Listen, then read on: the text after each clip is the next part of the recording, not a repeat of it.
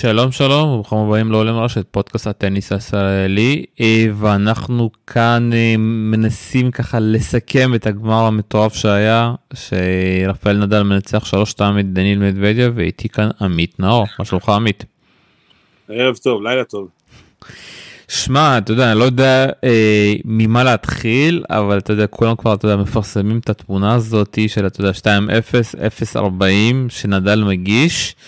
ואומרים אה, מי יהיה השיכור שהימר באותה דקה שנדל מנצח. אני. תסביר. אה, זה לא נגמר עד שזה נגמר עם נדל, נדל אה, נלחם על כל נקודה, לא ב-0.40 אבל פתאום במשחקון הזה ב-30-40 יש לנו, אתה יודע, לכולם יש את הקבוצות שמתכתבים בהם וכולם כתבו שזה נגמר, אז אמרתי, שאלתי מישהו אם הוא מתערב, אז הוא אמר כן, אז אמרתי לו יאללה נו קיבלתי פי שמונה אני לוקח. אז הוא אמר לי, אני מזמין על האש את כולם, את כל החבר'ה אם הוא מנצח. אמרתי לו יאללה תכין את הבשר. אה, לא ממש האמנתי באותו רגע, אני חייב להגיד לך, אבל זה היה תחילת המערכה השלישית, והאמת שאני חשבתי שיהיה ארבע מערכות למדוודב, אז אמרתי, נדל צריך להוציא איזה מערכה אחת איפשהו, וגם בוא, בוא נודה את האמת, במערכה השנייה הוא די חזר לעצמו והיה לו הזדמנויות, הוא גם הגיש למערכה, כך שהוא היה במשחק. אה, ולכן לא ראיתי את זה בתור משחק גמור, בטח עם האופי של נדל. אה, הרגשתי שבמשחקון הזה מדוודב טיפה היה אה, לוס אחרי שהוא הגיע ל-0.40, ונתן לנדל בעצם לחזור למשחקון הזה, עדיין היה בשליטה במשחק ובטח שמבחינת התוצאה, אבל אני חושב שפה הוא די ירה לעצמו כדור ברגל. אתה יודע שאני מסתכל על זה אני מסתכל כאילו אתה יודע גם שאלו אותו במסיבת עיתונאים מה, מה יכלת לעשות משהו אחר האם יכלת לעשות משהו והוא באמת אומר שמעו אני הייתי ברמה מטורפת. רפה לא התאמן שישה חודשים הוא לא ידע בכלל שהוא יהיה פה.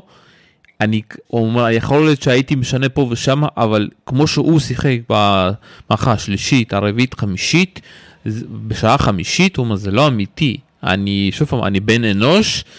ועדיין כאילו משהו לרמה שהוא הגיע אי אפשר להגיע לזה. כמה שוב פעם עזוב בוא נדבר קצת מנטלית. אתה יודע אני חושב שכאילו מתי שמת לב ש...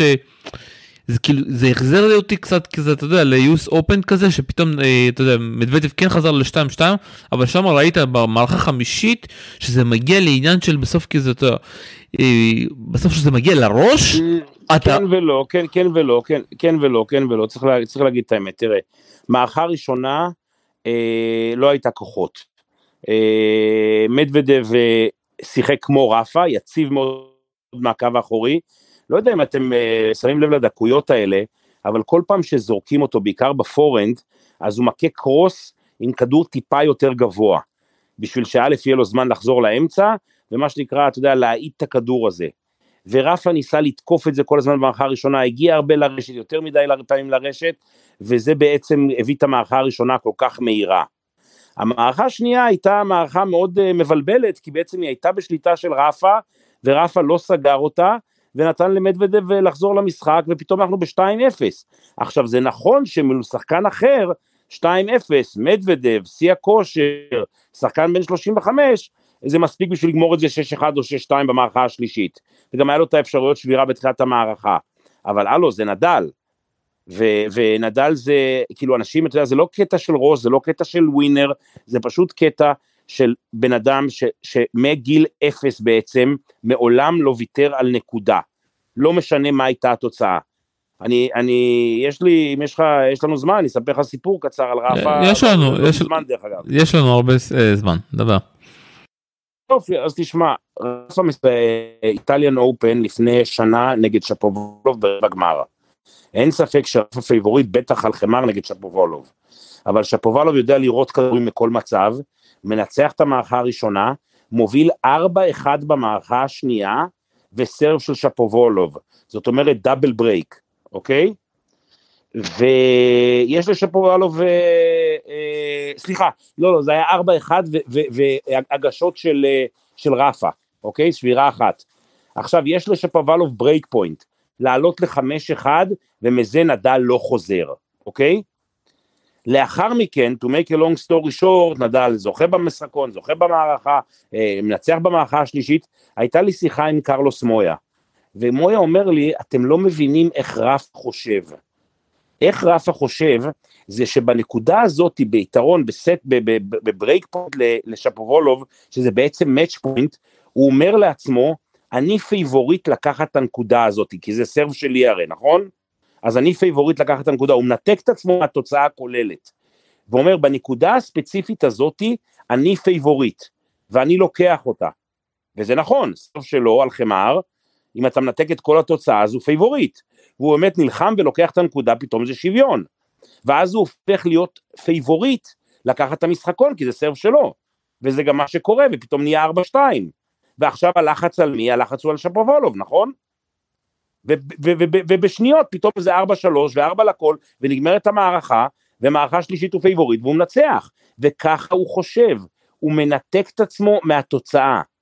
עכשיו, כל זה נכון עד שהוא הגיע ל-5-4 serving for the match, כי הוא בכל זאת אנושי, ופתאום הוא מפסיד את המשחקוני הגשה שלו, וקצת נכנס ללחץ, אבל הוא אומר לעצמו, זה לא יקרה עוד פעם, והוא ממשיך לשחק וממשיך להילחם, והראש לא יורד למטה, והוא כל נקודה, יכולת לראות בתחילת המערכה השלישית, שהוא לוקח את המשחקון הזה, איך הוא מפמפם את עצמו.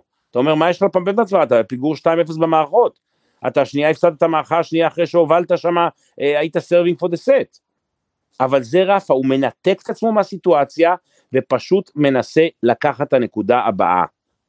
אז ה- היכולת שלו זה לא ווינריות, זה לא כלום, זה מגיל מאוד מאוד צעיר, ממש מגיל אפס, אתה לא מוותר על אף נקודה.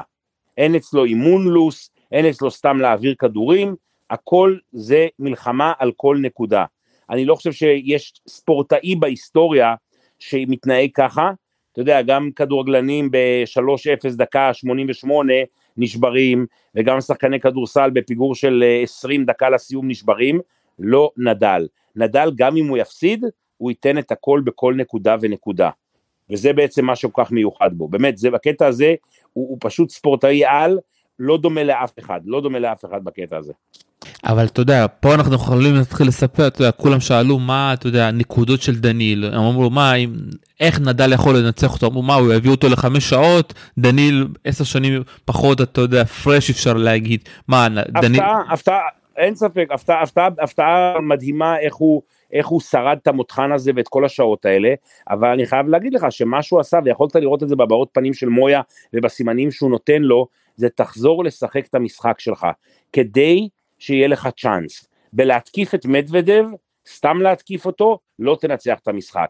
ואז הוא חזר לקרב אגרוף, לקרב אגרוף של 15 סיבובים, ושמה היה לו צ'אנס. המערכה השנייה ברחה, המערכה השלישית גם כן הייתה יכולה לברוח, אבל הוא לפחות נתן לעצמו צ'אנס. ואז הוא מביא אותם לסטרץ', והסיכוי שהשחקנים האחרים יילחצו הרבה יותר גבוה. תראה, סוף מערכה רביעית, מדוודב לא זז, הוא חיפש רק נקודות מהירות. מה ששמר את מדוודב בתחילת המערכה החמישית, זה היה הסרבים הראשונים שלו. זה לא שהוא עמד עם נדל ונלחם עם נדל כל כדור ורץ איתו 20 פעם. מהמערכה הרביעית, זה בעצם נדל, זה ששלט בלונג ראליז. עכשיו, איך ג'וקוביץ' יש לו כזה אה, אה, רקורד טוב נגד נדל? כי הוא למד שהוא צריך לנצח את הנקודות הארוכות נגד נדל.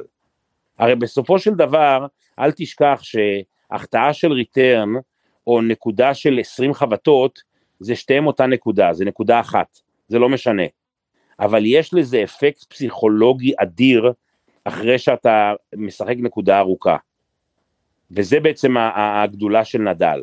הוא לוקח את הנקודות הארוכות האלה, ואז השחקנים השניים מורידים את הראש. וזה בעצם היה ההפרש, ההבדל פה ביניהם. את הנקודות הארוכות היום, נדל לקח.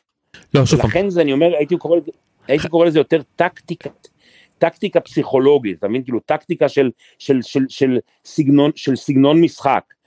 ו, ונדל היה היום הרבה יותר פיקח ממנו, אתה ראית שלקראת אה, אמצע המערכה החמישית הוא התחיל עם הדרופ שוטים, של להביא את מדוודב לרשת, אבל זה לא להביא אותו לרשת כמו שמדוודב פשוט הפסיק לזוז. לא, אבל... לקראת הכדור בכל הכוח. תשמע. אבל אני חייב להגיד שוב פעם, אם אתה תשים כאילו את דניל כאילו בשני המערכות הראשונות, שוב פעם, גם כמה שנדל כן ניהל וכמה שהוא ניהל על המשחק, שדניל היה בזון כאילו והוא השקיע הרבה זמן, אתה מבין, סט שני עבר, היה איזה שעה וחצי לדעתי, 84 דקות, אה, שדניל יכול לרוץ ולרוץ ולרוץ ולשחק את הקרב אגרוף הזה. הם כביכול שווים במרכאות. איפה הייתה ההפתעה בשבילי? לא, הוא יותר טוב, הוא יותר, הוא יותר טוב מנדל בזה כי יש לו את הסרב. נכון. ברגע איפה... שהם שניהם רצים מהקו האחורי, אז היתרון הוא של מדוודב כי יש לו את הסרב שהסרב שלו עדיף. אבל פה, אני אומר לך עוד פעם, נדל היה יותר פיזי ממנו. עכשיו, דרך אגב, זה הפתעה גמורה בשבילי. כי אני שלחתי טקסט לאיזה חבר ואמרתי לו, גופנית הוא לא יכול לעמוד עם מדוודב. כי תחילת המשחק, אתה רואה התוצאה 2-2, ואתה רואה את נדל כולו נוטף מים. 2-2 מהארכה הראשונה והוא כולו מזיע, כולו נוטף מים. אבל תשמע, זה היה בקטע הזה. אני קצת חששתי למען האמת בסוף המערכה הרביעית, כשהם הלכו לחדר הלבשה, אה, קצת חששתי כי זה אמרתי זה ייתן למדוודב את היכולת להתאושש. אה, אבל לא, לא, לא, לא, רפה חזר מסודר ומאורגן מאוד למערכה החמישית, אה, ומדוודב, כמו שאמרתי, רק ההגשות שמרו אותו, הוא לא באמת היה שם לרוץ 20 כדורים כל נקודה עם נדל. ושוב זה ההפתעה אתה יודע בסופו של דבר מי ש... אתה יודע, כל ההימורים כל מי שאמרנו כן. שאם הם מגיעים למערכה חמישית נדל פיזית לא מסוגל לנצח את המשחק. ומה שקרה במשחק חמישית לא חמישית לא חמישית תשמע חמישית זה ups and down אתה יודע כל אחד מוציא מה, מה, מעצמו אתה יודע מתחת לאדמה. אז אני לא חושב שהחמישית זה האישיו האישיו היה פה באמת אה, אה, בעיקר ברביעית אה, שאתה אומר לעצמך תשמע הוא יהיה בפיגור 2-0 2-1 אה, אה, קשה לראות איך, אה, איך, איך הוא חוזר למשחק במצב כזה, כי פיזית זה מאמץ באמת בלתי רגיל. אבל אני חושב שעצם העובדה, תשמע, למה ההישג הוא כזה אדיר? כי את המערכה השנייה, היא ברחה לו והיא ברחה לו 7-6. והיא ברחה לו 7-6 אחרי שהוא מגיש למערכה, וזהו, זה אמור להיגמר. כי הוא עייף מאוד, מדוודב גם במערכה הפחות טובה שלו, איך שהוא מגרד את המערכה הזאתי, אז אתה אומר לעצמך מאיפה, מאיפה יבוא הניצחון? אבל אז הוא השיג את השבירה בשלישית, שמר על הסרב שלו, uh, and the rest is history. העובדה שהוא הצליח גופנית לגבור על מדוודב, תשמע, זה, זה פשוט נדל, אבל זה הכל, אתה יודע, זה הכל, uh, מה שנקרא, הוא הוציא ספיריט, הוא הוציא, הוא הוציא את הרוח שלו, זה לא באמת, אתה יודע, יכולת גופנית עדיפה עכשיו, כמו שאמרנו, הוא לא שיחק חודשים, הוא לא בכזה כושר גופני יוצא דופן, אה, לא ראינו את רפה, גם ברולנד גרוס ראינו אותו מתעייף נגד ג'וקוביץ', אני לא זוכר מתי ראינו את, את רפה עם עליונות פיזית, אבל הוא עשה הכנה טובה, הוא הגיע די רענן לאוסטרליה, זכה בטורניר הכנה, המגרש המהיר דווקא פעל לטובתו, לסלייסים שלו ולסרבים שלו, אה, ותשמע, הוא פשוט אה, פירק את כולם גופנית, וזה היה היתרון שלו. שוב פעם זה הדבר הכי זה הדבר הכי מפתיע שוב פעם שהם שיחקו חמש שעות ומעלה ובסוף דניל אתה יודע נשבר אפשר להגיד ככה פיזית והוא אמר אני לא מאמין שהוא שיחק ככה נכון. בוא נדבר אתה יודע יש נכון. פה עוד עוד כמה דברים רפה חלה אחרי הטורניר באבו דאבי והוא שיחק כבר שם נהדר למרות שהוא הפסיד שם ראית שהוא כבר חוזר הוא חלה אחרי זה בקורונה. איכשהו אתה יודע עם כל החוקים שמשתנים כל שנייה כזה פתאום אתה יודע רואים אותו שהוא כבר מגיע אה, ונמצא באוסטרליה. ואחרי שראיתי אותו מול קרסי אתה יודע והוא לקח שם את הגמר אמרתי אנשים ת, תשימו לב לנדל הוא נמצא פה ב zone אחר. הוא מגיע משחק משחק. גם תשים לב הוא היה לו כיף אתה יודע שמדוודב מדורג יותר גבוה ממנו והוא משחק משחק ופתאום אתה יודע הגרלה שהייתה מטורפת בשבילו עם קוקינקיס בסיבוב שני פתאום אסיק פתאום זוורף פתאום אתה יודע הוא מקבל את שפובולוב ברטיני. שמע כאילו משהו נפתח בשבילו לא, לא, פה. לא, לא פראיירים גם קצ'אנוב גם קצ'אנוב לא פראייר ושפובולוב אחד השחקנים היותר חדים שקשה לנדל. כן אבל מנטלית אבל מנטלית עמית מנטלית זה לא באותה רמה בינינו. כן אבל אתה לא מבין, זה לא הנקודה, נדל, נדל, בגלל, כמו שהסברתי לך, איך שהוא משחק ואיך שהוא חושב, אז הוא בעצם מנטרל את המנטליות, ואז אתה אומר, האחרים נכנסים ללחץ, זה לא שהוא שולט בלחץ, הוא פשוט, אתה יודע, עושה, רץ, מגיע לכל כדור, נותן את הכל, ואז הוא מנטרל את, ה, את הצורך שלו בעצם אה, אה, להיכנס לצד הפסיכולוגי, אוקיי? אבל עצם העובדה שהוא ניצח שחקנים אחד אחרי השני, מכל הסגנונות, אה, אה, מאוד מאוד מאוד מאוד מאוד מפתיע, מאוד מפתיע אני רוצה להגיד לך, ואז בא הגמר הזה נגד מדוודב, שעדיף עליו בטניס כרגע, אמור להיות עדיף עליו אה, מבחינה גופנית, אה, והוא פשוט אה, בסופו של דבר מצליח להכריע אותו, מה שנקרא בנקודות, אתה יודע, בעייפות של מערכה הרביעית חמישית, והוא פשוט מפרק אותו בסוף. וזה, תראה, הרי אם המשחק הזה היה נמשך מערכה שישית או שביעית, היית שם את כספך על נדל, נכון? כאילו היית אומר, שמע, הוא יותר פיזי. ברור. זה ההפתעה הבלתי רגילה. ברור. זה ההפתעה הבלתי רגילה. בואו קצת נדבר, אתה יודע, על מדוודב, אה, אני לא יודע אם שמעת כבר את המסיבת עיתונאים שלו, אבל הייתה קצת מסיבת עיתונאים מוזרה, כי אתה יודע, העיתונאים כן, קצת... לא, לא צריך להתייחס, לא- לא צריך להתייחס. העיתונאים.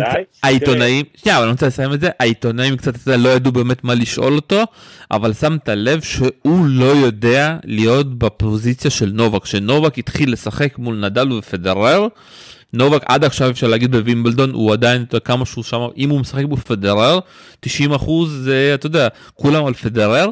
ודניל אתה יודע, מתחיל להרגיש מה זה להגיע לגמרים מול נדל או מול נובק שאתה לא הפייבוריט והוא לקח את זה הפעם קשה כי אתה יודע, אני רוצה להגיד את זה, ב US Open הוא לא הרגיש את זה, ב US Open הוא הרגיש את זה רק בסוף, הקהל כבר מהסט השני פה התחיל ככה להפעיל וממש הפריע לו, את ה- אם תשים לב כל פעם שהוא נשבר, הוא נשבר בגלל איזשהו דאבל בגלל הצעקות של הקהל.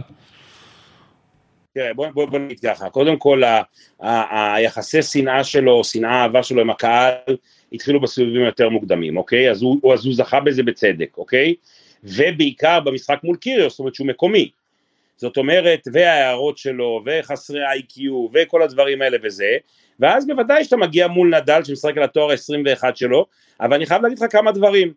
אחד, נדל התנהג בצורה מדהימה בגמר הזה, שנדל, אני חייב להגיד לך, אנשים לא יודעים את זה, הוא לא הכי ספורטיבי בעולם במהלך המשחק, מבחינת הזמנים, אנחנו יודעים את זה, פה הוא קיבל אזהרה פעם אחת, שהוא קיבל אותה בכוונה, כי הוא פשוט לא היה לו אוויר, והוא לקח את הזמן בכוונה אה, בשביל לקבל את האזהרה, אבל הוא שיחק מאוד מאוד הוגן, נדל יש לו נטייה לדבר עם הבוקס שלו, יש לו נטייה למשוך את הזמן, אה, שפובולוב ראינו התלונן על זה, פה נדל פשוט תפקד, גם במהלכים האלה ששפובו, שמדוודב מקבל עיסוי מהמעשה, נדל לא ביקש את זה, ראית? נדל אה, המשיך ב, ב, ב, ב, ברוטינה שלו, אז זה דבר ראשון.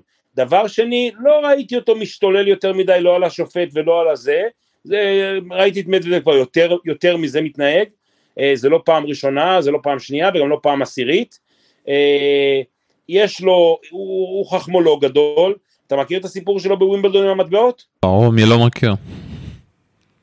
אז זהו, אז הוא עשה כבר כמה דברים יוצאי דופן בקריירה שלו, אה, ולכן אני חושב שפשוט האכזבה שלו עצומה, ואז הוא מחפש לה סיבות עם העובדה שהובלת 2-0 בגמר. שמע, זה לא, זה לא טריוויאלי, זה לא דברים שקורים כל יום, ששחקן מוביל 2-0 בגמר, בטורניר הזה ראינו את זה קורה כמה וכמה פעמים, צריך להגיד, אבל אה, זה לא, זה לא דבר שקורה כל יום. ובדרך כלל שחקן שמוביל 2-0 בגמר, אה, בדרך כלל אה, סוגר את זה. פה הוא טעה כי הוא לא לקח בחשבון שזה רפה. אל תשכח שהוא שיחק נגד נובק, ו-2-0 במערכות נגד נובק, גם לנובק היה הזדמנויות לחזור, אבל נובק לא היה פיזית שמה בשביל לחזור. ופה הוא, הוא, הוא קצת בקטע הזה לא לחץ מספיק על הגז במערכה השלישית, ופתאום זה נתן ממש משב רוח מטורף לנדל, אה, אה, והכניס אותו ללחץ. הש... השאלה, אתה יודע, אם היה לו איך להפעיל, כי אתה יודע, שהוא נכנס לעלות לרשת, נדל תוך שנייה העביר אותו. הוא ניס... התחיל עם הסלייסים האלו, נדל קרא אותם תוך שנייה.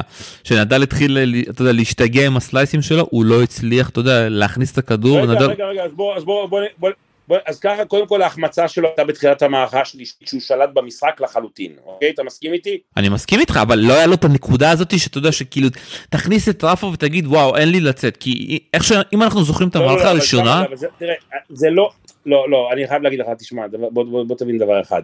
זה לא מבוסס על אני אשחק ככה, אתה תשחק ככה. מסכים איתך, מסכים איתך. על מומנטומים שהוא לא הצליח לנצל. אבל יפה, אז הוא לא ניצל את זה בתחילת המערכה השלישית, אוקיי? ששם הוא גומר את המשחק, בסדר? זה דבר ראשון. דבר שני, אה, אה, הערכה שנייה אה, פעלה נגדו, בכל זאת הוא הצליח לצאת ממנה, ולא ראית את זה קורה במערכה השלישית והרביעית. יתרה מכך, אני יכול לספר לך שבמערכה הרביעית היה למדוודב כמה פעמים איזה משחקון עם ארבעה break פוינטים, ובכל ארבעת ה break פוינטים, אחד אחרי השני, שלושה הוא החטיא return, והרביעי הוא החטיא סתם איזה rally בחוץ, אוקיי? לדעתי slice, היה שם איזשהו slice מאפון כזה שהוא ניסה לעשות. כן, הוא לא, הוא לא, אתה אומר לעצמך כאילו, הוא לא, הוא לא אה, יצא מאורו, הוא לא, he didn't dig deep, מה שנקרא, enough, כשהיה לו את ההזדמנויות. עכשיו, פעם, פעמיים, שלוש, ארבע, לא ניצלת את ההזדמנויות האלה, הלו, זה נדל, אתה יודע, עם כל הכבוד. אז אתה יודע, אתה לא יכול, אה, אה, אתה מקבל, אתה יודע, אה, אתה מקבל אה, מספר הזדמנויות, לגמור את המשחק בעצם, אה, או לחזור כשיש לך אפשרות, ואם אתה חוזר מארבע, חמש ארבע, תראה, רפה רעד, רפה לא עושה משחקות טוב בחמש ארבע בחמישית. אתה חוזר לחמש לכל, ופתאום האחוזים של הסרב הראשון שלך יורדים, פתאום אתה עושה שטויות, פתאום, זה, זה משחקון שאתה חייב לשלוט בו, אתה מבין? וזה, וזה לא ראיתי אצלו. לא, הוא לא... הוא עולה לשש חמש. הקטע שהוא לא הצליח עם הסרף, אתה יודע, הוא כאילו...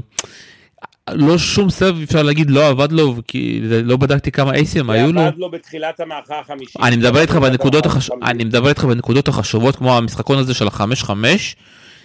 וגם הנק... כן אבל אבל שמה כבר אתה מגיע למצב שתשמע אין ספק שמישהו שהיה שם כבר 20 פעם לעומת מישהו שזה פעם שלישית או רביעית שלו אז יש שם הבדל ולכן אני אומר לך ההכרעה של המשחק היא אין, אין ספק שהקטע הזה של חמש לכל מערכה חמישית הוא, הוא קריטי, זה גם דרך אגב מה שקרה אני חושב באליפות ארצות הברית, נכון ב-2019, גם כן נגמר 7-5, נכון? לא, לדעתי לא, 6-4, אבל גם היה עניין כזה שנדל כמעט נשבר, ובסוף איכשהו הצליח ככה לצאת משם. אז זהו, אז לכן אני אומר, אה, אה, אז אין ספק שהדברים האלה רצים לך בראש, אבל לנדל זה לא קורה כי הוא לא מסתכל על התוצאה. הוא פשוט לא מסתכל על התוצאה, ודרך אגב זה משהו שאי אפשר ללמוד אותו, זה, הוא יחיד, יחיד בדורו בקטע הזה, באמת יחיד בדורו, אין, אין, אה, אין ספק. אני חושב שמדוודב מבין ש, שאת המשחק הזה הוא היה צריך לגמור בתחילת המערכה השלישית, ומאותו רגע זה רץ לו בראש המיסט אופיוטוניטי, אתה מבין? כי הוא החזיר את נדל למשחק, אה, אה, והוא עצמו נכנס ללחץ, אין ספק, חיפש נקודות יותר מהירות, ואני רוצה להגיד לך, תראה, בינינו, מתחילת המערכה השנייה, נדל היה השחקן העדיף. מדוודב גירד את המערכה השנייה, וזה היה אמור להספיק לו. אה, אבל שם הוא לא לחץ על הדוושה, אין, אין, אין ספק, הוא לא לחץ על הדוושה שם, ושם הייתה הטעות שלו.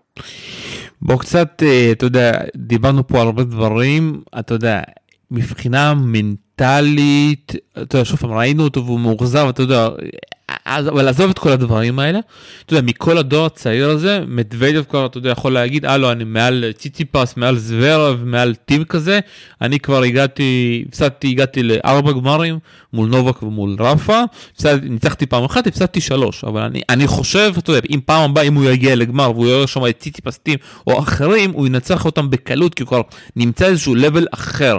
מה אתה חושב על ההנחה הזאתי? תראה, הוא פשוט על הארדקורט יותר טוב מהם, אני לא חושב שזה באמת אה, הנקודה הזאת, הוא יותר טוב מהם על הארדקורט, אה, אבל בוא, אל תשכח שגרנד סלאם, הגמר לא מנותק מיתר התחרות. במקרה הספציפי הזה, שניהם הגיעו אחרי משחקים לא מאוד מאוד מאוד קשים בחצי הגמר, דווקא רבעי הגמר היו קריטיים, אבל אז היה להם מספיק מנוחה עד חצי הגמר, אז הם הגיעו וכביכול לא הייתה באמת השפעה גופנית. אבל אתה זוכר מה הגיע, מה קרה ב-US Open? ב-US Open נובק הגיע מפורק לגמר.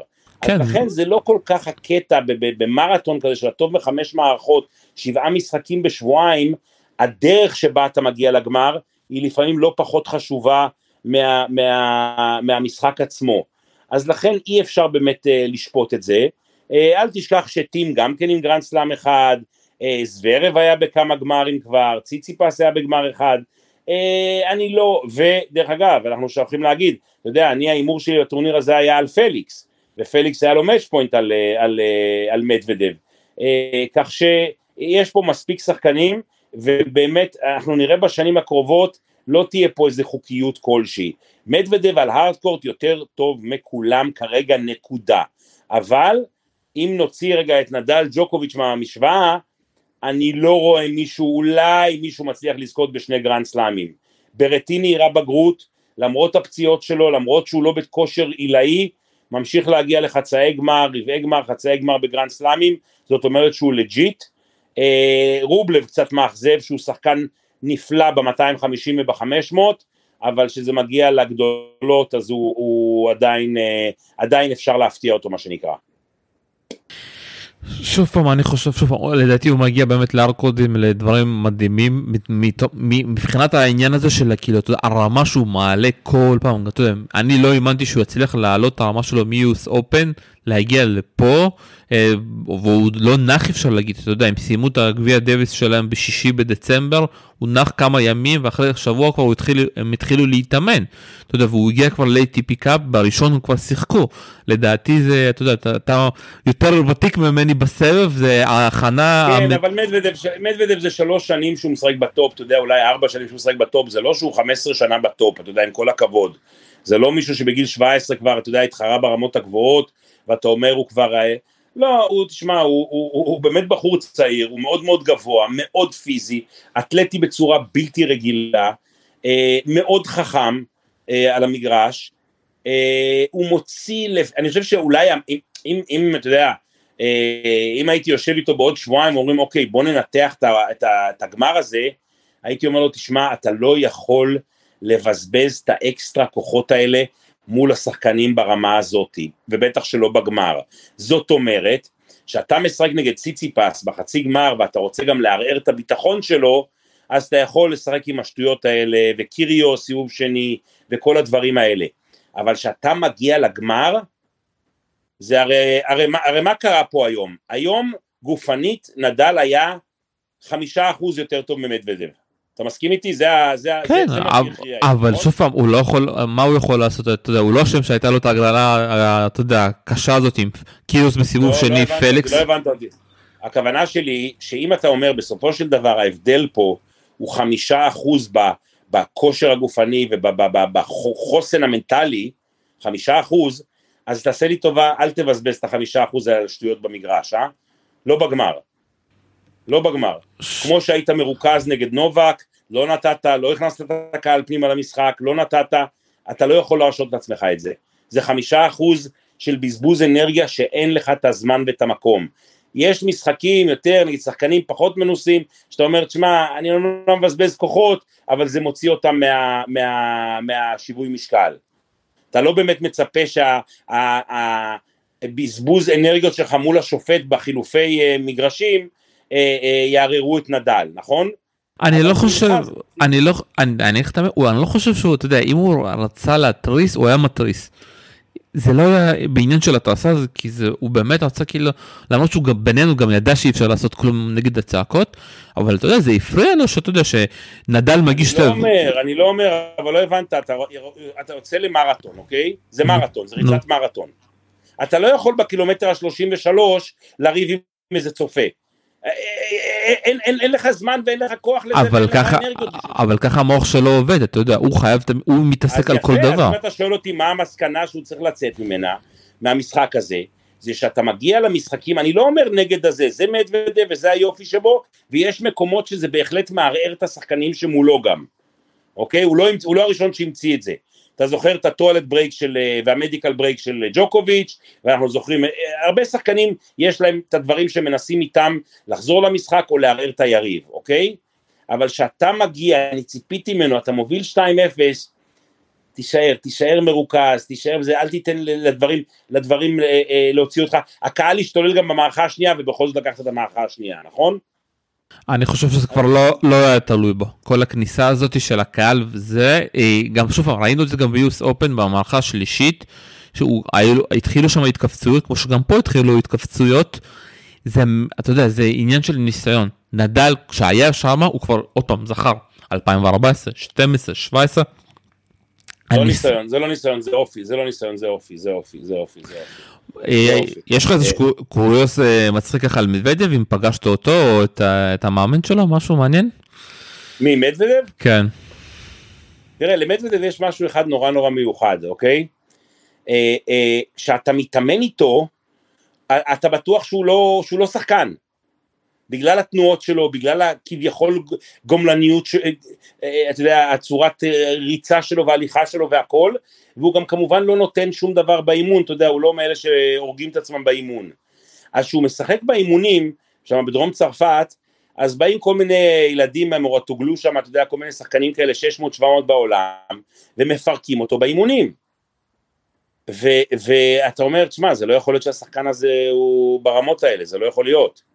ואז הוא מגיע למשחק, ופתאום במשחק אתה רואה שזה זה חתיכת גידול, אי אפשר לשים לו ווינר, יש לו בקן חד בצורה בלתי רגילה, הוא יודע להרים את הפורנד במצבים, כמו שאמרתי לך, לעבור, לעבור מהגנה להתקפה בצורה מושלמת, הסרב שלו חד כמו טהר, יש לו בעיה דרך אגב עם uh, משחק הרשת, אה? זה לא משחק רשת טוב. כולם יודעים את זה, אתה יודע, זה לא... לא, לא, אבל תראה, נדל, משחק רשת, היום לא היה מרהיב שלוש מערכות, אבל אחרי זה, אתה יודע, הקצרים האלה והכדורים המתים האלה לאמצע מגרש, אה, עושים את העבודה. משחק הרשת שלו פשוט אה, פנטסטי. ולכן אני חושב שמדידל צריך לשחק יותר זוגות דרך אגב. אני לא צריך להזכיר לך איזה שחקן, ראית את מרק לופס שם בבוק של נדל, אה, תשמע הוא כל כך מיוחד, ראית איך הוא, ראית איך הוא ניגש ולחץ יד לכולם אחרי זה, כן, כן. ומשם הלך להתחבק עם, ה, עם, ה, עם הקבוצה שלו, דרך אגב המון מחמאות למויה, מויה מאוד הרגיע אותו אחרי המערכה הראשונה, כי זה לא נראה טוב, הוא נראה עייף, מדוודב נראה בלתי חדיר, ומקצועית זה נראה שאין לו מה באמת לחפש שם. ובמקום לחפש איזה שינוי סגנון, הרגיע אותו, בוא, בוא, בוא נחזור למשחק שלך, וכמו שאומרים, אתה יודע, בוא, זה כמו, כמו, כמו, כמו מתאבק שאומר, אוקיי, בוא נרד לקרקע ונתחיל להתגושש על הקרקע. זה, זה, זה הייתה הרגשה שלי שם. אבל תסיים את הסיפור אה, על מדוודב, אתה אומר שכל פעם שהוא מגיע ככה מתאמן. אני אומר, אני אומר, זה נורא מוזר, כאילו, אתה רואה, אתה מבין את האופי הזה, אתה מבין שזה מישהו שלא נועד לגדולות, זה לא מישהו שסימנו אותו בגיל 15 בתור הדבר הבא, אתה מבין? זה לא איזה מישהו שזה. ואז אתה רואה אותו מתאמן, ולכן גם דרך אגב המערכת היחסים שלו עם המאמן שלו, כי הוא באמת אולי מהבודדים שהאמינו בו בצורה כזאת. וכשאתה רואה אותו מתאמן, זה פשוט, אתה יודע, לפעמים זה מצחיק, אתה, אתה, אתה, אתה, אתה פשוט לא מאמין שזה מספר 2 או עוד מעט מספר 1 בעולם הבחור הזה.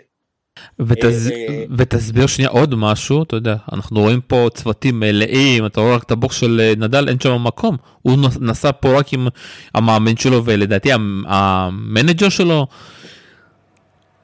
תראה, יש לו, יש לו משהו אחד, הוא, הוא לא מהקבוצה של הרוסים הקלאסית, זאת אומרת, קצ'נו ורובלב אה, גדלו ביחד, מתאמנים ביחד, לא, לא באותו מאמנים, אבל באותו מקום, אה, אה, ונסעו ביחד ופרצו ביחד. מדוודב בא משום מקום, בוא, בוא נודה בזה, אתה יודע. אה, מי שיגיד לך שבגיל 18 הוא ראה את מדוודב ואמר זה הולך להיות דבר הבא, אף אחד, אף אחד, אף אחד, אה, משקר. אף אחד לא יודע מה שהולך להיות.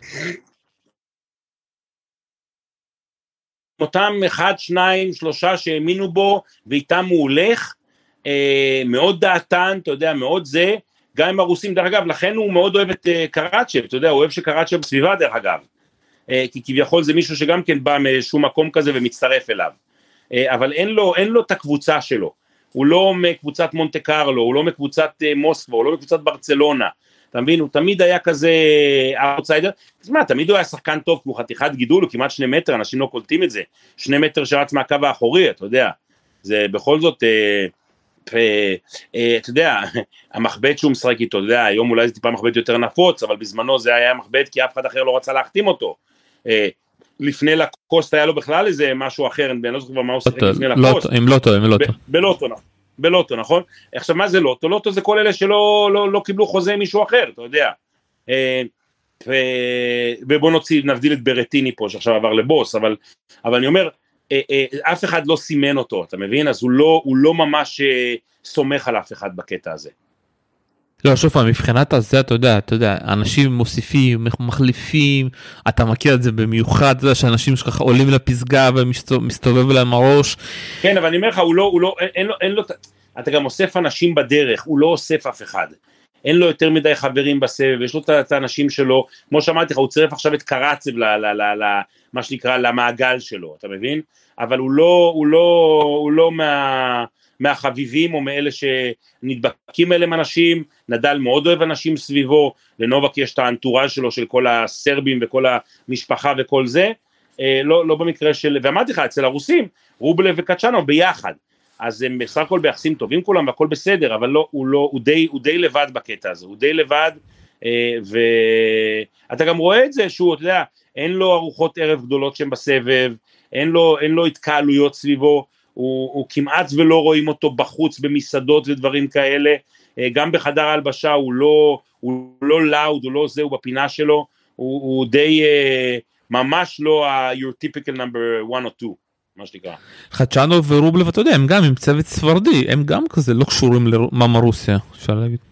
אז אני תראה בסוף כולם כן וכולם חוזרים הביתה אתה יודע אבל זה מה שאמרתי הם גדלו ביחד התאמנו בברצלונה ביחד בפורס לאמס והם נמצאים ביחד וזה כאילו כביכול קבוצה ומדוודב פתאום בא מאחורה עקף אותם יש כבוד יש הכל אבל הוא בא משום מקום תראה, כל מי שנוסע לדרום צרפת זה או מורטוגלו או, או מונטה קרלו, אוקיי? ועכשיו פיאטי שם מעבר לגבול האיטלקי.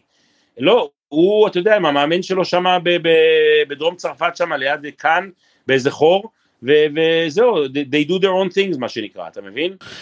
ובגלל זה ההצלחה שלהם עם ג'יל סילברה זה הצלחה מטורפת כי זה אתה יודע זה להראות הלו אפשר להגיע גם לטופ למרות שזה אתה יודע זה כמו אליפות כזאת של קריית שמונה או לסטר כזה גם אם אתה מגיע משום מקום. לסטר, לסטר זה המילה, כן, לסטר זה המילה, כן, כן, בהחלט, בהחלט. זה, זה, אה, אני לא יודע אם אתה זוכר, היה, היה שחקן רוסי לשעבר, שנפסל לא מזמן, שקראו לו אלכסנדר וולקוב. אה, אז וולקוב הגיע מקלינינגרד, הוא לא הגיע ממוסקבה או מסן פטרסבורג או מסוצ'י כמו שאר השחקנים. אה, ותמיד הוא היה גם כן אאוטסיידר, הוא וסקלה המאמן שלו היו תמיד אאוטסיידרים כאלה. אז היה לך סיפורים כאלה תמיד, אתה יודע, לעומת חבורת מוסקבה או חבורת, אתה יודע, החבר'ה האלה שגדלו ביחד. היום למשל, אני חייב להגיד לך, היום היה לי שיחה עם קפלניקוב, אה, אז הם כולם שמחים כי זה טוב לטניס הרוסי, טוב לכולם עם ההצלחה שלו, אבל הם לא באמת מחוברים, לכן הם די, ההערה שלו לגבי אני אשחק את מוסקבה, אה, גם, הלו, לא שחקת את מוסקבה גם לפני זה, אז מה פתאום נזכרת במוסקבה? אתה יודע. זה באמת, זה הייתה קצת בדיחה, כי לדעתי עדיין, או כאילו לא שוכחים לו את זה שהוא ויתר על מוסקבה ונסע לאינדיאנס ווילס. כן, אתה מבין? אז לכן בוא בוא נשמור את הדברים בפרופורציה, הוא לא ממש אה, זה, אבל היום שהוא זה, הוא מבחינתו בצדק, אתה יודע, חוזר חזר, טוב שהוא לא אמר שהוא הולך להתנדב לגבול האוקראיני, אתה יודע.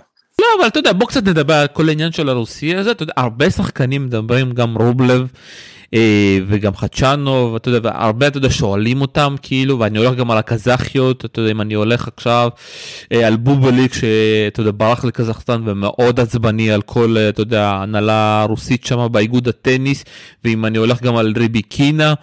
הם ממש, אתה יודע, כמה שכאילו ההצלחה הזאת של הטניס הרוסי, אבל אתה יודע, אם אנחנו ניכנס אחד אחד, השחקנים האלה הצליחו שם עד גיל 16 ואז ברחו משם כי אי אפשר באמת להצליח ברוסיה אתה יודע וגם הרוסים לא כל כך מחזיקים אותם כמו שראית הקזחים תוך שנייה את, את מי שהם הצליחו לקחת והם לקחו. עכשיו הבנתי שהם קצת שינו שם את החוזים אז כאילו מכריחים אותם קצת להישאר אבל כמה שהטניס הרוסי מצליח זה לא באמת שאנשים באמת יצאו משם. כן אבל אתה יודע זה כאילו תשמע הם מייצרים אה, ספורטאים, עזוב טניסאים, טניסאים הם לא מייצרים, אוקיי? הם מייצרים ספורטאים כי כולם גידולים, כולם גדולים, כולם, כולם חזקים, כולם, אתה יודע, בנויים היטב, ספורטאים בלתי רגילים, ואז השיטה מאז ומעולם הייתה. מאז ומעולם, מאז שצ'זנקוב היה הראשון מהראשונים שעזב, אתה יודע, שברית המועצות התפרקה, אז כולם, צ'רקסוב לקרלסרוה וצ'זנקוב לפריז, ו- וספין ואחותו לוולנסיה, וסבטלנה קוזניצובה לברצלונה, מאז ומעולם הם היו עוזבים בגילי 14-15 החוצה, אה, ו- וזהו, ואחר כך הם היו חוזרים הביתה לרוסיה כי נורא כיף שם, וגם הכסף התגלגל שם, אבל אה, מי שעשה את הכסף הגדול ברוסיה זה הפוליטיקאים, זה לא הטניסאים. וזה שוב הם חייבים ככה להזכיר את זה לכל האנשים האלה שנמצאים ואומרים וואלו תסתכלו למה אצלנו בארץ אין ככה. שוב פעם זה אפשר להגיד לזה אתה יודע. רגע אתה מכיר אתה מכיר הרי את אסלן. אסלן לא קיבל כלום ברוסיה. אני יודע אתה יודע אנשים חושבים שהוא כן קיבל אבל אנשים לא, לא, לא מכירים את הסיפור. לא בכל, תקשיב וכל מגרש עלה לו 100 יורו. אוקיי לשחק. התנאים שהיה לו פה בארץ הוא יגיד לך בעצמו חלום לעומת מה שהיה לו שם אבל זה בכלל לא הנקודה. הנקודה היא האווירה והאפשרות, אם תצליח, לעשות כסף. היה מצליח פה, מה היה יוצא לו? חוזה עם תלמה של 100 אה, אלף שקל? מה היה יוצא לו? ברגע שהוא מצליח שמה, אז האפשרויות שלך הרבה יותר גדולות ולכן הם כולם חוזרים לרוס, כולם חוזרים. כל אלה שיצאו החוצה, כולם בסופו של דבר חוזרים חזרה. אתה מבין? כי, כי מסתובב שם כסף מאוד מאוד גדול סביב מצליחנים, לא סביב כאלה שרוצים להצליח. אתה רוצה להצליח, סע החוצה, תתאמן שמה, בוא נראה כמה אתה טוב, תהיה טוב, תחזור חזרה. זה, זה השיטה, זה, השיטה היא שאין, שאין שיטה בעצם. זה, זאת בדיוק השיטה. יאללה, אנחנו פה לקראת סיום, ועכשיו אתה יודע, האמון הכי קשה אולי, או אולי הכי קל. רולן, 22, 2022. ה-21 של נובק או ה-22 של נדל? מה, רולן גארוס? כן. תראה, נדל ללא ספק favorite, אני מקווה שהוא לא יעשה את הטעות של לשחק גם ברצלונה וגם רומא וגם מדריד וגם זה וגם הוא, זה. הוא וגם יעשה, זה. הוא יעשה, הוא יעשה, הוא לא יכול בלי זה. אני לא בטוח.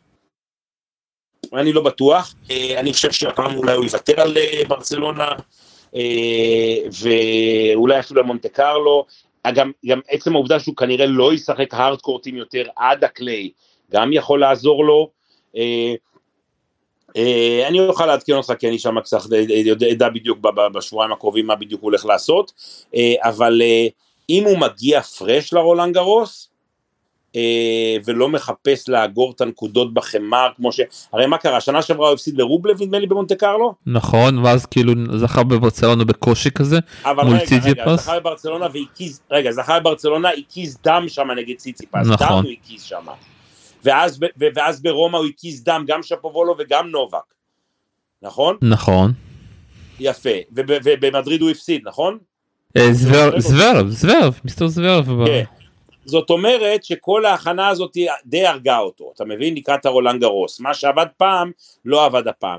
אני מקווה בשבילו שיוריד לפחות שתיים מהטורניר, שניים מהטורנירים האלה, ויגיע fresh, ומספיק לו, אתה יודע, ככה שבועיים לפני זה, רומא, לשחק טוב, ו- ו- ואולי עוד טורניר אחד לפני זה, והוא הוא יבוא, הוא, הוא, הוא, מרגיש לי שהוא הוא, הוא מאוד אהב את מה שהוא עשה עכשיו, אתה יודע, כמו שאמרת, שיחק לא רע באבו דאבי, יותר טוב כבר ב-250 במלבורן, וב best of five, תשמע, מה, חצ'אנוב לקח לו מערכה אחת עד שפובלוב, נכון? נכון. אה, וגם שפובלוב, תשמע, שאפו ענק בשבילו שהוא הצליח לחזור למשחק, אבל זה לא היה אמור להיגמר, זה היה אמור להיגמר בשלוש או ארבע. זאת אומרת ש... וגם החצי גמר ברטיני הוא פירק אותו בסוף. זאת אומרת שהוא הגיע, הוא הגיע די פרש עד, עד לגמר, וזה בעצם מה שהחזיק אותו אה, בחיים במשחק הזה. היה מבזבז יותר מדי אנרגיה. פעם נדל היה נבנה מהמאצ'ים הארוכים והכל זה שהוא שיחק, וזה היה מביא אותו לרולנד גארוס באמת ב... לא, לא, לא רחוק היום. 2019 גמר נגד נובק, הוא מפרק את נובק בגמר ברולנד גארוס כאילו פיזית, אם אתה זוכר. אני זוכר. שיחקו שם בערב. לא, אבל שוב פעם, אז אתה אומר שנדל מול נובק נדל לוקח? רולנד גארוס? אה, נובק צריך להחליט אם הוא רוצה להיות שחקן טניס, הבנתי שהוא הולך לשחק את דובאי, בוא נראה מה קורה עם כל החיסונים שלו וכל השטויות שלו וכל הדברים האלה, הוא צריך להחליט אם הוא רוצה להיות שחקן טניס. אה, אני עדיין חושב שיהיה קשה מאוד לתפוס את נדל אם הוא לוקח את הרולנד גרוס, מהסיבה הפשוטה שנובק איבד את ההרתעה שלו. נובק איבד את ההרתעה שלו, אה, ואז זה אומר, ש... וזה קרה לו באולימפיאדה דרך אגב, אם אתה זוכר, שני הפסדים באולימפיאדה, גם זוורב. כן, גם, הוא היה אה, כבר, אבל הוא היה גמור שם כבר, זהו, הוא כבר היה ל... היה- ואז תראה, הבעיה, הבעיה היא לא כל כך מה אתה עושה כשחקן, אלא יותר איך ה-127 שחקנים האחרים שמחכים לך בפינה. וברגע שהם מאמינים שיש להם סיכוי, וואו, זה אומר שאתה הולך להוציא הרבה אנרגיות. והחוכמה בגרנד סלאם היא לנצח אה, חמישה משחקים, מה שנקרא, עם ה training עדיין, ואז שני משחקים לתת משחקים גדולים. אם אתה צריך לתת שישה, חמישה משחקים גדולים, אתה, אתה די גומר את האוויר שלך. אה, אז על מי אתה מהמר? על מי אתה מהמר? על רפה או על נובק? על חמר? על כן. חמר אני מהמר על רפה גם בגיל, גם בגיל 40 אני שם על רפה על חמר. שמע, אה, ענק ענק, אה, אתה אומר שרפה לא ישחק אה, בארצות הברית? לא לא מיאמי, לא אינדיאן וולס? לא, אני לא חושב, אני מקווה בשבילו שלא, אני מקווה בשבילו שלא, הוא ממש ממש ממש לא צריך את זה. תראה, גם ההכנה שלו עד לפני אבו דאבי שבועיים, הייתה שהוא שיחק פינג פונג על האונייה שם עם הנהג פורמולה 1 הזה, אתה יודע, הוא די קפץ, מיאכטה לקוקטיילים, אתה יודע, הוא לא באמת אה, זה. אבל הוא דיבר על זה, הוא דיבר על זה, אתה יודע, הוא לא ידע, הוא בכלל לא ידע שהוא ישחק, והוא חשב שבכלל, אתה יודע, זה פעם אחרונה שהוא ישחק, כי הוא רצה כבר לפרוש הבנתי, אתה יודע, זה מה שהוא דיבר עם מויה, ופתאום, אתה יודע, אלוהי הטניס ככה נותן לו לחשוב מחדש. כן, אתה, אני, דרך אגב, אני רוצה להגיד לך שהעצמות היבשות האלה שיש לו ברגליים, אה, בגלל המבנה כף רגל שלו, אה, זה משהו שמאוד הטריד אותו, כי זה לא פציעה שקשורה לטניס. זה מה שנקרא פציעה פיזיולוגית, שזה הגוף שלך, וזה באמת היה איתות, אתה יודע שהגוף אה, הגוף כבר לא יכול לסחוב. אה, אבל הוא נראה, נראה פנטסטי. אני לא חושב שהוא קרא למדיקל פעם אחת כל הטורניר, אה? לא, הוא קרא במשחק מול שפוואלוב, כי היה לו את הכאבי בטן האלו. אה, כאבי בטן, נכון, נכון, נכון.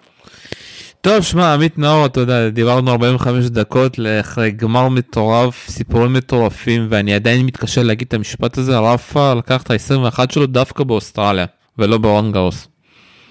דווקא באוסטרליה, ותשמע, מבחינת גמרים, היה לנו גם את הגמר של נובק נגד רפה, אם אתה זוכר, ב... ב אה, וואו, זה כבר הרבה שנים, מה זה 2012, על כמה זה היה? 12, 14? כן, ארוך, אתה מדבר על הגמר הארוך. כן, של השש שעות, היה, היה כבר גמרים מטורפים, חזרה מ-2-0 אני לא זוכר הרבה, אה, אה, אבל אה, אין ספק שבגיל הזה, קצת מזכיר לי את הזכייה של פדר ב-2017, אה? משום מקום. משום מקום. פעם אחרונה שהוא חזר בסלאם מ-0-2, אם אני לא טועה, מול יוז'ני בווימבלדון. נו, אתה מבין? אז, וזה, וזה בטח היה לפני הרבה מאוד שנים ועל משטח אחר לחלוטין. על דשא, כן, דיברנו. ואם כבר מדברים על יוז'ני, מה קרה, הוא הפסיק לעבוד עם שפובלוב שמעתי? כן, שפובולוב אה, עובד עם אה, המאמן של מארי שהיה. אה, דלגדו. דלגדו. אני, אני דרך אגב, אני אוהב את, אני מאוד אוהב את איך ששפובלוב משחק. הוא נותן fight גדול לכולם. לא כולם צריכים להיות מספרי אחד בעולם, אתה יודע?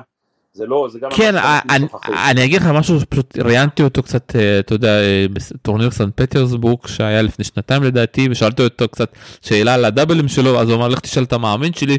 אז הרגשתי קצת, המערכת שם בינו לבין יוז'ני לא בריאה קצת, כי כמו שאני מכיר את יוז'ני הוא קצת אה, משוגע וגם שפוואלוב. ומה שראינו אותו בתחילת השנה עם דלגדו, אני מקווה ששוב פעם, זה מה שנראה, כי דלגד, דלגדו כן הצליח שם להוריד את המינון של הדאבלים ולהוריד את כל המניירות של השפוואלוב שם. זה לא, זה לא זה, אני אגיד לך מה הנקודה, הנקודה היא, וזה אני ידעתי שיקרה, אה, אה, בשביל להתחרות בצמרת העולמית, אתה חייב לפתח את, ה, את האני שלך, אוקיי? דניס, אתה יודע מאיזה מערכת הוא צמח וכמה הוא היה משני במערכת הזאת עם הדומיננטיות של, אה, של טסה הצעיר שלו, ואז פתאום הגיע מאמן שהוא שם יותר גדול ממנו בשלב הזה, אוקיי? וזה לא עשה לו טוב. הוא צריך את מרכז הבמה, דניס. ומרכז הבמה, שם הוא יוכל לפרוח ולפרוץ. ובינתיים אני חייב להגיד לך, גם ווימבלדון, גם פה, הוא נותן עבודה. הוא, הוא, הוא שחקן ששווה רבע גמר גרנד סלאם כרגע, בוא, בוא, בוא, בוא נגדיר את זה. שוב פעם, תלוי איך הוא... ברטיני, כן, אבל אני מדבר ברמה העקרונית. תשמע, כמו שאתה רואה, אה, רובלב עוד לא שמה, למרות שב-250 ו-500 הוא מצטיין, אבל בגרנד סלאמים הוא עוד לא שמה. ברטיני קפץ משחקן של רבע גמר לשחקן של חצי גמר. הגיע לגמר, הגיע לזה, אבל הוא שחקן של חצי גמר. ציציפס כבר חצי גמר. אה, זוורב, אה, כמובן הוא שחקן של חצי גמר, אנחנו קוראים לזה ה final weekend, אתה יודע, השחקן שמגיע ל final weekend, שישי, שישי ראשון. דניס אומנם הגיע לחצי גמר ווימבלדון, אבל יש לו דרך לעשות. מי שמצטרף אליו עכשיו זה פליקס, אתה מבין? ברגע שגם פליקס מצטרף אליו הופך להיות שחקן לגיטימי ברבע גמר. אה, מה שאתה יודע, מה שהפתיע אותי, אני חייב להגיד לך, שבטורניר הזה חשבתי שעם החיסרון של נובק, ההכנה המוזרה שהייתה לכולם, אה, כל מה שקרה בטניס בשבועות האחרונים, ציפיתי שיהיה שחקן 50 בעולם בחצי גמר. אתה יודע, ברבע גמר, משהו כזה, אתה יודע, משהו ש... ובמקום זה קיבלנו את מונפיס, אתה יודע, כאילו הדברים הרגילים מה שנקרא. לא, אבל מונפיס זה גם הפתעה, אתה יודע, לפני שנה הבן אדם לא הצליח לנצח משחק, ופתאום עם אה, המאמן לא, לשעבר של טים... לא, רגע, רגע, רגע, מונפיס, אם מדברים על מונפיס כבר, אז מונפיס, כשנכנסה הקורונה, היה שחקן עם הכושר הכי טוב מכולם. לקח רוטרדם, לקח זה, לקח זה, לקח הכל, ואז בקורונה הוא עשה טעות ולא נסע ל-US Open, וזה הוציא אותו בכלל מכל שיווי משקל, והוא לא ניצח משחק. התחיל לעבוד עם ברזניק, עבד קשה, התחתן, חזר לעצמו, אה, הפתיע שהגיע לרבע גמר, אבל אתה יודע, זה שחקן, אה, מה שנקרא, מהגוורדיה הוותיקה. אני ציפיתי לראות שם איזה, אתה יודע, איזה הפתעה, ב, לפחות ברבע גמר, מישהו שמגיע משום מקום, אה, זה לא קרה. זה, זה קצת היה חסר. טוב אנחנו עוד יכולים לדבר עוד ועוד ועוד אבל אתה יודע אנחנו שמים פה עם הדבר שאתה אומר רפה גם לוקח את ה-22 וזה באמת אתה יודע עוד שיא ועוד שיא אני כבר לא יודע אתה יודע מה מה נעשה שאתה יודע שהשלישייה הזאת תפרוש? מה באמת מה נעשה. לא נתרגל נשמע נתרגל. תראה טים יחזור ונתרגל לעובדה שיהיה לנו כל שנה שלושה ארבעה אלופי גרנד סלאם אחרים. לא לא יקרה שום דבר. יריבות כזאתי של 60 גרנד סלאמים של שלושה שחקנים על פני עשור וחצי, זה קשה להאמין שנראה עוד פעם, תשמע, הם, אה, וזה לא רק זה, כל אחד שם עם 30 משהו Master Series, זאת אומרת הם לקחו 100 Master Series ביחד לשלישייה הזאת. זה מספר... אתה, אתה, אתה קולט את זה, יש לך בשנה שמונה כאלה, שמונה Master Series, או שמונה או תשעה, זאת אומרת שבעשר שנים הם שאבו את הכל. זה מספרים מטורפים והטורניר הזה באמת הוכיח כאילו אה, איפה הם נמצאים. עמית נאור תודה רבה לך. הטניס לגמרי ניצח. עמית נאור תודה רבה לך.